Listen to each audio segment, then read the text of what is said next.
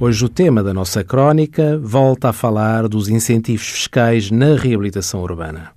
Também, em sede de IVA, existe um benefício fiscal aplicando-se a taxa reduzida de 6% às empreitadas em áreas de reabilitação. Há duas condições a cumprir.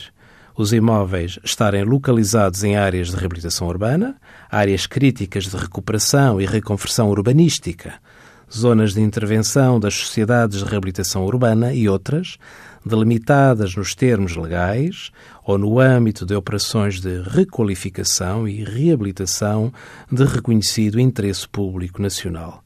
O respectivo município deve certificar que se trata de uma área de reabilitação.